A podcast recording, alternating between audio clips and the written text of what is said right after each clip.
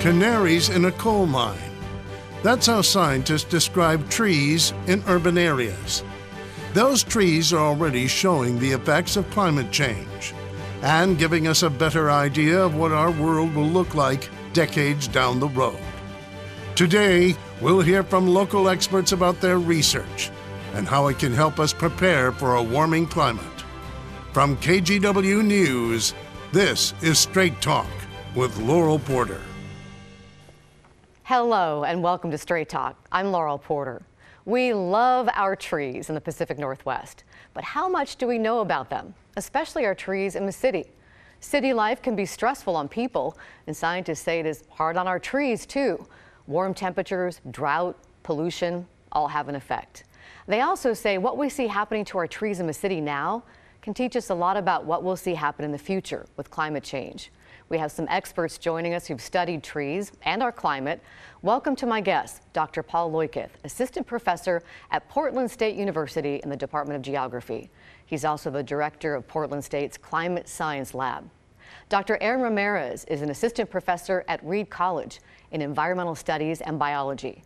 He also leads his student researchers using a mobile bio-basecamp lab looking at ways to address environmental challenges.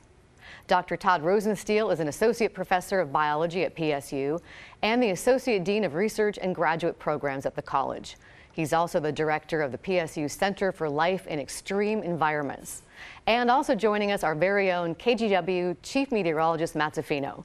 Matt has observed, studied, and reported on Northwest weather and the region's climate for 35 years. Thank you all for joining us here on Straight Talk. What a pleasure to have you all here. Thanks, for, having us. I think we start with climate change is real, it's happening, but why should we care about how it's affecting our trees in the city? And let's start with Matt. Well, you know, there are the, the environmental and the economic reasons we should care, but let's start with this, our identity. I mean, the, it, we have a tree on our license plate in Oregon. I mean, it's, it's kind of who we are here in Oregon, and we relate to that, whether it's a Douglas fir or any other tree. And then also, and you know, think of Vancouver, uh, Washington, Tree City, USA. So not only is it part of our identity, it totally increases the livability and enjoyability of our cities by having green space and having healthy green space. So I, I would start with those two reasons, and, and then the environmental reasons, of course, we'll get into. Professor Ramirez, how about you?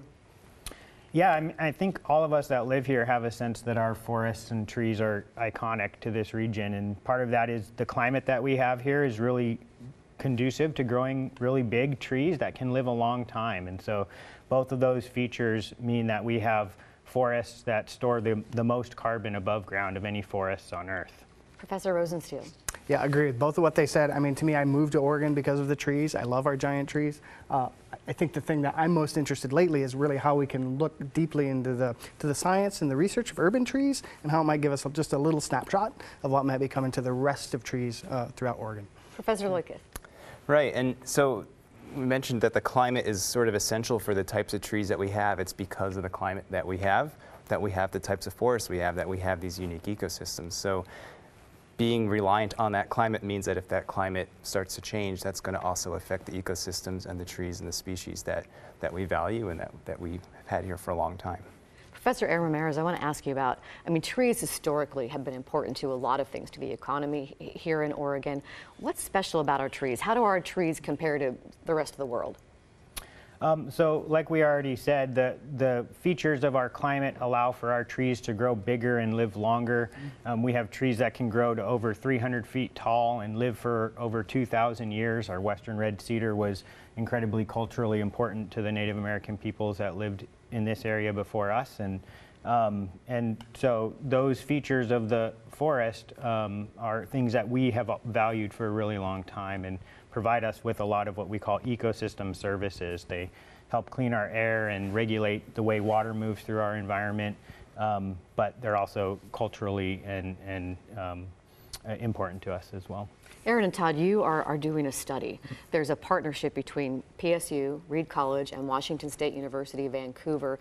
Tell us uh, what the study is all about, what you hope to learn, Todd. Yeah, so we've teamed up, kind of collaboration across scientists to, to begin to understand really the how the stress of the urban landscape, high temperatures, drought stress may impact sort of the, the long-term health and success of trees. So we're really trying to understand how urbanization affects tree stress and how that might be used as a proxy for understanding what future Oregon might look like. Aaron, you want to build on that? Yeah, sure. I mean, so uh, our tr- trees in this region are important, but we there's some lessons to learn from some of the neighboring regions like California and the American Southwest. Um, trees are dying with record rates and, and um, in ways that we haven't seen in the recent past. So um, tree mortality uh, is on the rise globally, but also especially in the regions around us. And one of the things we're trying to do is understand what the impacts are likely to be for our forests in the near-term future and also towards the end of the 21st century. Let's take a look at a, a picture. We have a, a couple of pictures. If we could go to the one from the Sierra Nevada, because you mentioned trees dying in other parts of the, the country. Right. And it shows uh, a lot of dying trees here. Uh, for, for people on podcast too, uh, can you both tell us what we're looking at here? Yeah, sure. So this is a photograph of the Sierra Nevada mountains, and um, in with the start of the recent multi-year drought, starting in about 2012, there's been over 100 million um, trees that have died in California. Um, when you look across some of the recent drought periods in the American Southwest, we're estimating um, that it's over 400 million dead trees in uh, in the American Southwest in California. So. We haven't seen anything like that yet here in the Pacific Northwest, but we are starting to see some signs of trees being uh, um, impacted, especially by the hotter, drier summers we've had in years like 2015, 17, and 18, which have been the hottest and driest on record. And um, so, a big part of our research objective is to um, better understand when in the future and if we might expect some of the same kinds of tree mortality impacts we're seeing in other places. And you're looking at trees. Uh, Matt, did you have a question Yeah, I about was just that? wondering, have you seen attribution studies about the die-off in California? That's a huge number of trees. Is it directly attributable to the warmer temperatures, and therefore do you do you project that to a, gl- a global warming reason as well, or are there other factors that are playing into the die-off? Yeah, so the tree killing droughts that we're seeing in places like California, the big issue is the warmer temperatures. So Sure. the precipitation anomalies that we've seen in California and other places are not historic necessarily, but the co-occurrence of those with um, much warmer temperatures means that the evaporative demand on trees uh, is much higher than it has been historically, and that component is really important to um, what we call the vascular health of the trees. So as the atmosphere gets warmer and drier, it pulls harder on the water in those trees, um, and it creates stress in the tree, and that stress can accumulate and, and eventually cause the tree to die. And that's the number one cause of mortality in places like California is this failure of the vascular system to conduct water. So that's what you meant by the evaporative demand. It's just the trees are evaporating, losing more water readily to the atmosphere that way, Because and it's that so stresses hot? them. Because it's so hot, yeah. So the way trees move water through their bodies is pretty incredible. They can move large volumes of water with very little input of their own energy, and they do this by opening these little pores in their leaves um, that expose the water in their leaves to the dry atmosphere, and that drives evaporation from the leaf surface. We call this transpiration, and this transpiration literally pulls water up through the plant uh, from, from the soil into the roots all the way up through the plant.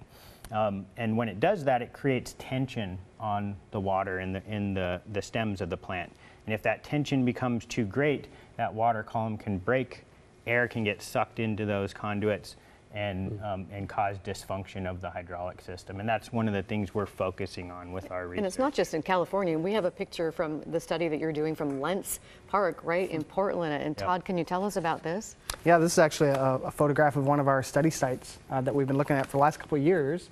And in fact, um, I don't remember which year this was taken. This was just this, This current this season. year, This yeah. current season. And so when we had started this study site, um, we're looking at some cedar trees that are a mix of brown, um, as you might see in some of the southwest hills across Portland. People have been noticing some dieback of a western red cedar. And looking at this particular photo, when we started this study, um, these were beautiful green trees. Um, and so we happened to choose a study location um, which seems to have accelerated the rate of sort of evaporative water loss. Um, and we're trying to understand basically the underlying mechanism uh, of what's contributing to the dieback of these trees in the city and what that might tell us about what's coming. So this might be a dumb question, but uh, do they water that area since Hmm. it's in a city park? Is it getting irrigation throughout the dry season? Yeah, go ahead. So that particular area was not being watered during Okay. the year that that mortality started. Um, it's it's uh, turns out it's really complicated to figure out where irrigation is happening at, a, at any certain park. Um, so we're trying to get a better handle on that and ways in which irrigation might be able to alleviate some of these effects. But um, that is a unique feature of our urban trees. What trees are most affected?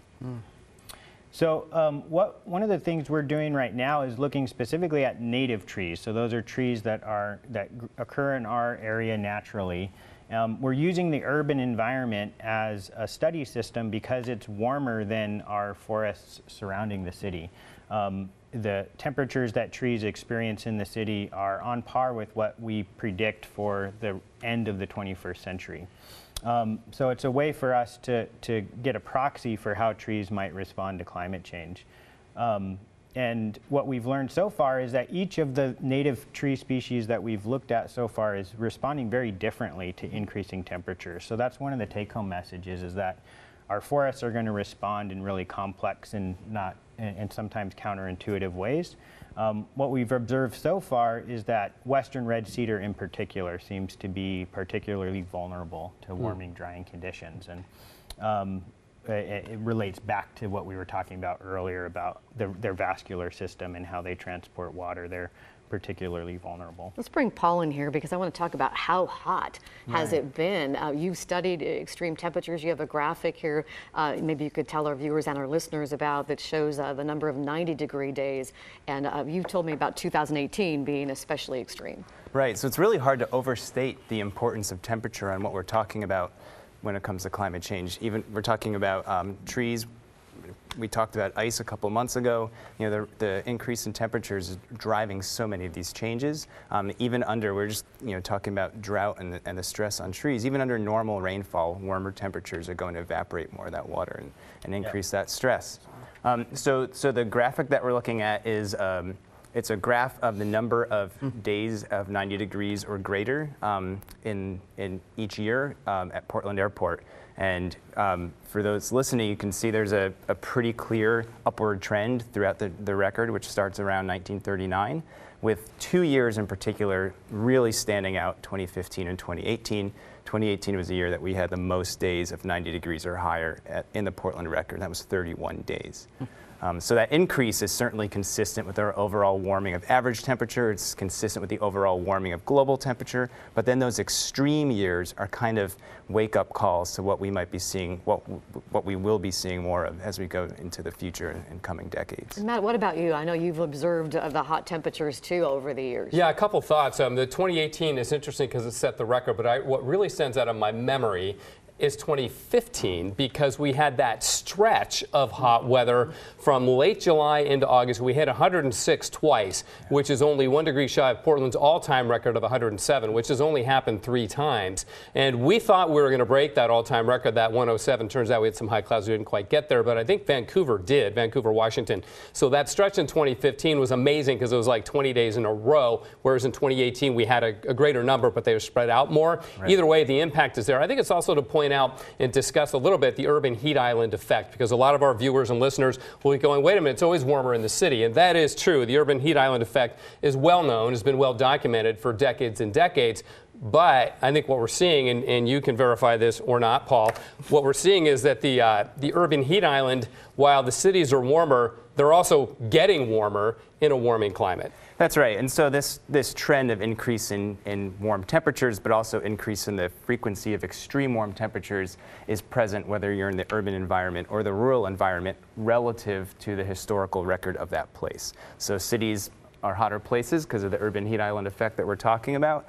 That sort of elevates the overall background temperature, but that trend and those spikes and these extremes sort of roll, you know, we're loading the dice to get more sure. of these extremes, regardless of whether you're in the urban environment or outside of the urban or over the ocean. We're seeing increases in, in yeah, ocean heat right. waves mm-hmm. as well. Yeah, we are marine and, heat waves. And Todd, you're seeing this though as the cities really are an opportunity. These heat islands for your your students to be able to see what's happening later on. Yeah, exactly. I mean, uh, if we think back to that graphic of the urban heat island effect, I think one of the things that's really, as a scientist, striking to me, it's um, I often tell my students that you know that doing science in the city is kind of um, doing science in the future because of the high temperatures that we experience here, even in downtown Portland, because of the elevated CO2 concentrations that we experience in the city, elevated uh, ozone concentrations. So in many ways, the plants are already living in the future. And so for those of us who are plant physiologists or scientists and want to understand, hey, how might a Douglas fir or big leaf maple respond to those future climates which are coming, the, the urban system is a perfect experiment.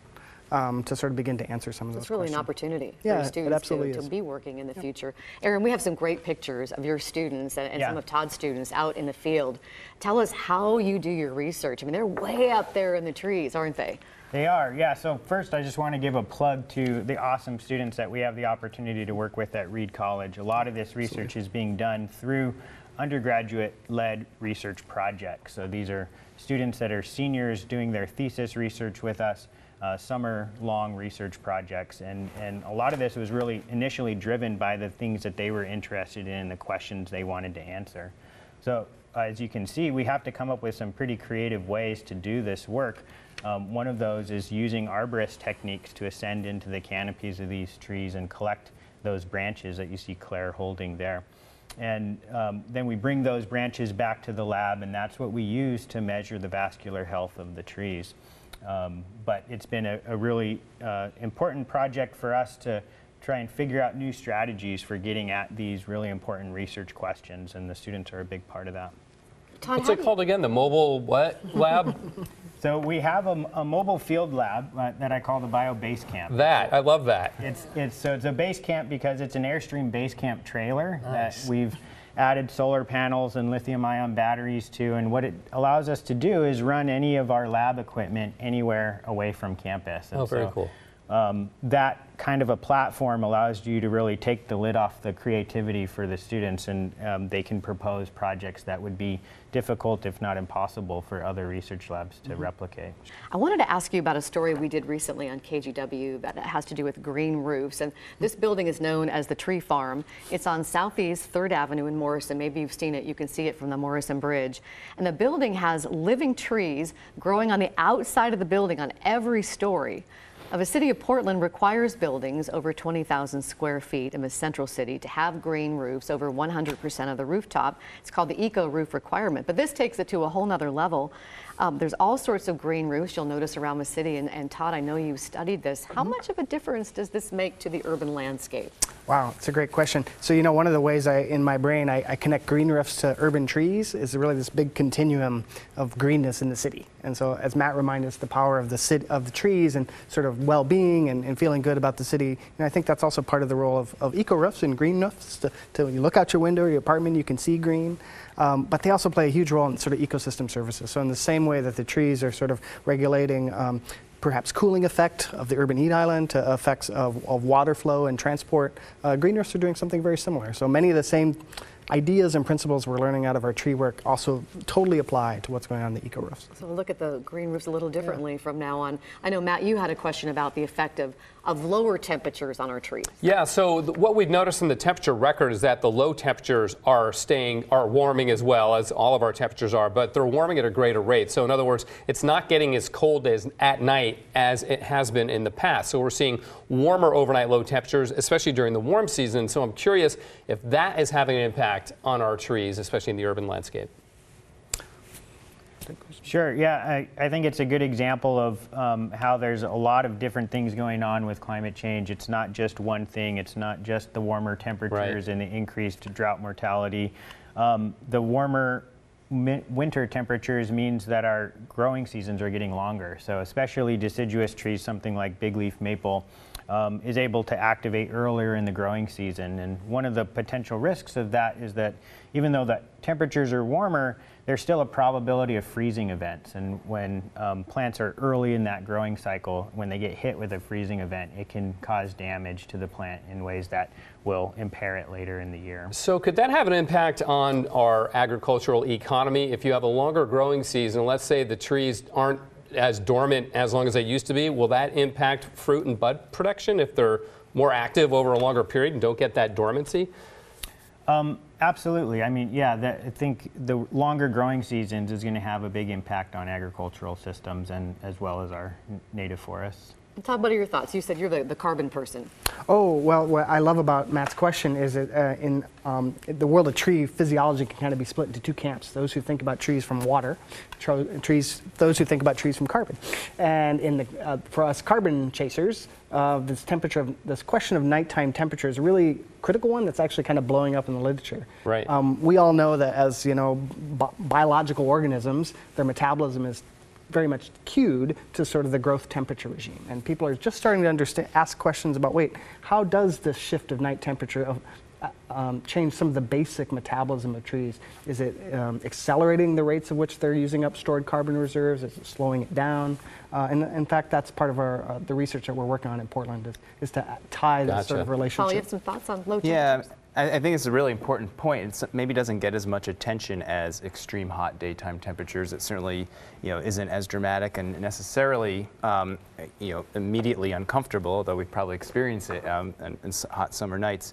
But this this um, higher rate of warming of nighttime summer temperatures is not just important for um, the you know plants and things we're talking about, but for human health, um, human safety when it comes to, to um, threats to human health from heat. Nighttime, warm nighttime lows are really, really important.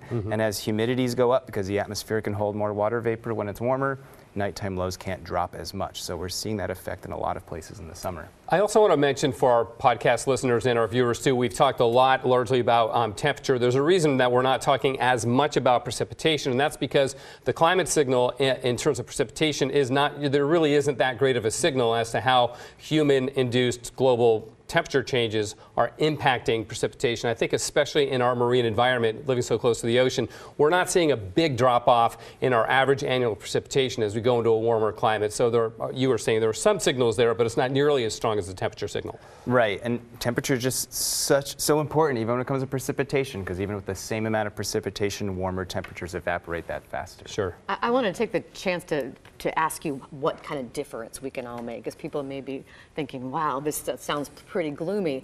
But you know, we hear a lot in Salem about cap and trade and the effort to reduce carbon emissions. And some people say no matter what we do, even if we got all the cars off the road, it's not going to make a big enough difference globally. Um, do you have a response for that? Let's start with Todd. Well, I, I mean, I think you know the science is fairly unequivocal. We all, I think, we all have some responsibility in sort of working to stabilize and bring down greenhouse gas emissions. And so, I mean, I think in terms of the way in which an individual can can execute that, whether it's conscious decisions about your transportation or your car choice or how you're commuting or, or you know where you're spending your money, uh, I think is really critical to sort of anything we can do to bring those CO2 concentrations down um, will, will, will help us all. you know. Will it help the trees? Yeah, so I think there's a rising note of hope here as well. So there's some recent research that suggests um, if we follow some of these lower emission scenarios through the 21st century, um, the amount and severity uh, and frequency of tree killing droughts can be much lower than, than it would be if we keep those emissions high um, like they are now. So I think there's, there's an opportunity here for the decisions we make over the next decade to still have a large impact. We just have 30 seconds, Matt. So would you wrap it up for us? Well, I was just going to say, you know, back to your point, you know, it, saying that i if all of Oregon stopped driving cars, it still wouldn't have a big impact on the global CO. That's abdicating our personal responsibility. That's like saying you're going on a cross-country car trip and you throw a bag of garbage out the window. It doesn't matter. It's a 3,000 mile long highway. It does matter. It all starts with individuals and states and so on and so forth. Well, I want to thank all of you for being here. Matt Zaffino, Todd Rosenstiel, Aaron Ramirez, Paul Loikith. Thank you. And I hope you come back. I, I know these are the early stages of your studies as you make progress on the study and give, a, give us a progress report. I think everybody would be interested in that. Absolutely. Thanks for having us. Thank you. And thank you for watching and listening. Don't forget to download our new podcast wherever you get your podcasts. Just search for KGW Straight Talk. We'll see you next week for Straight Talk. Have a great week.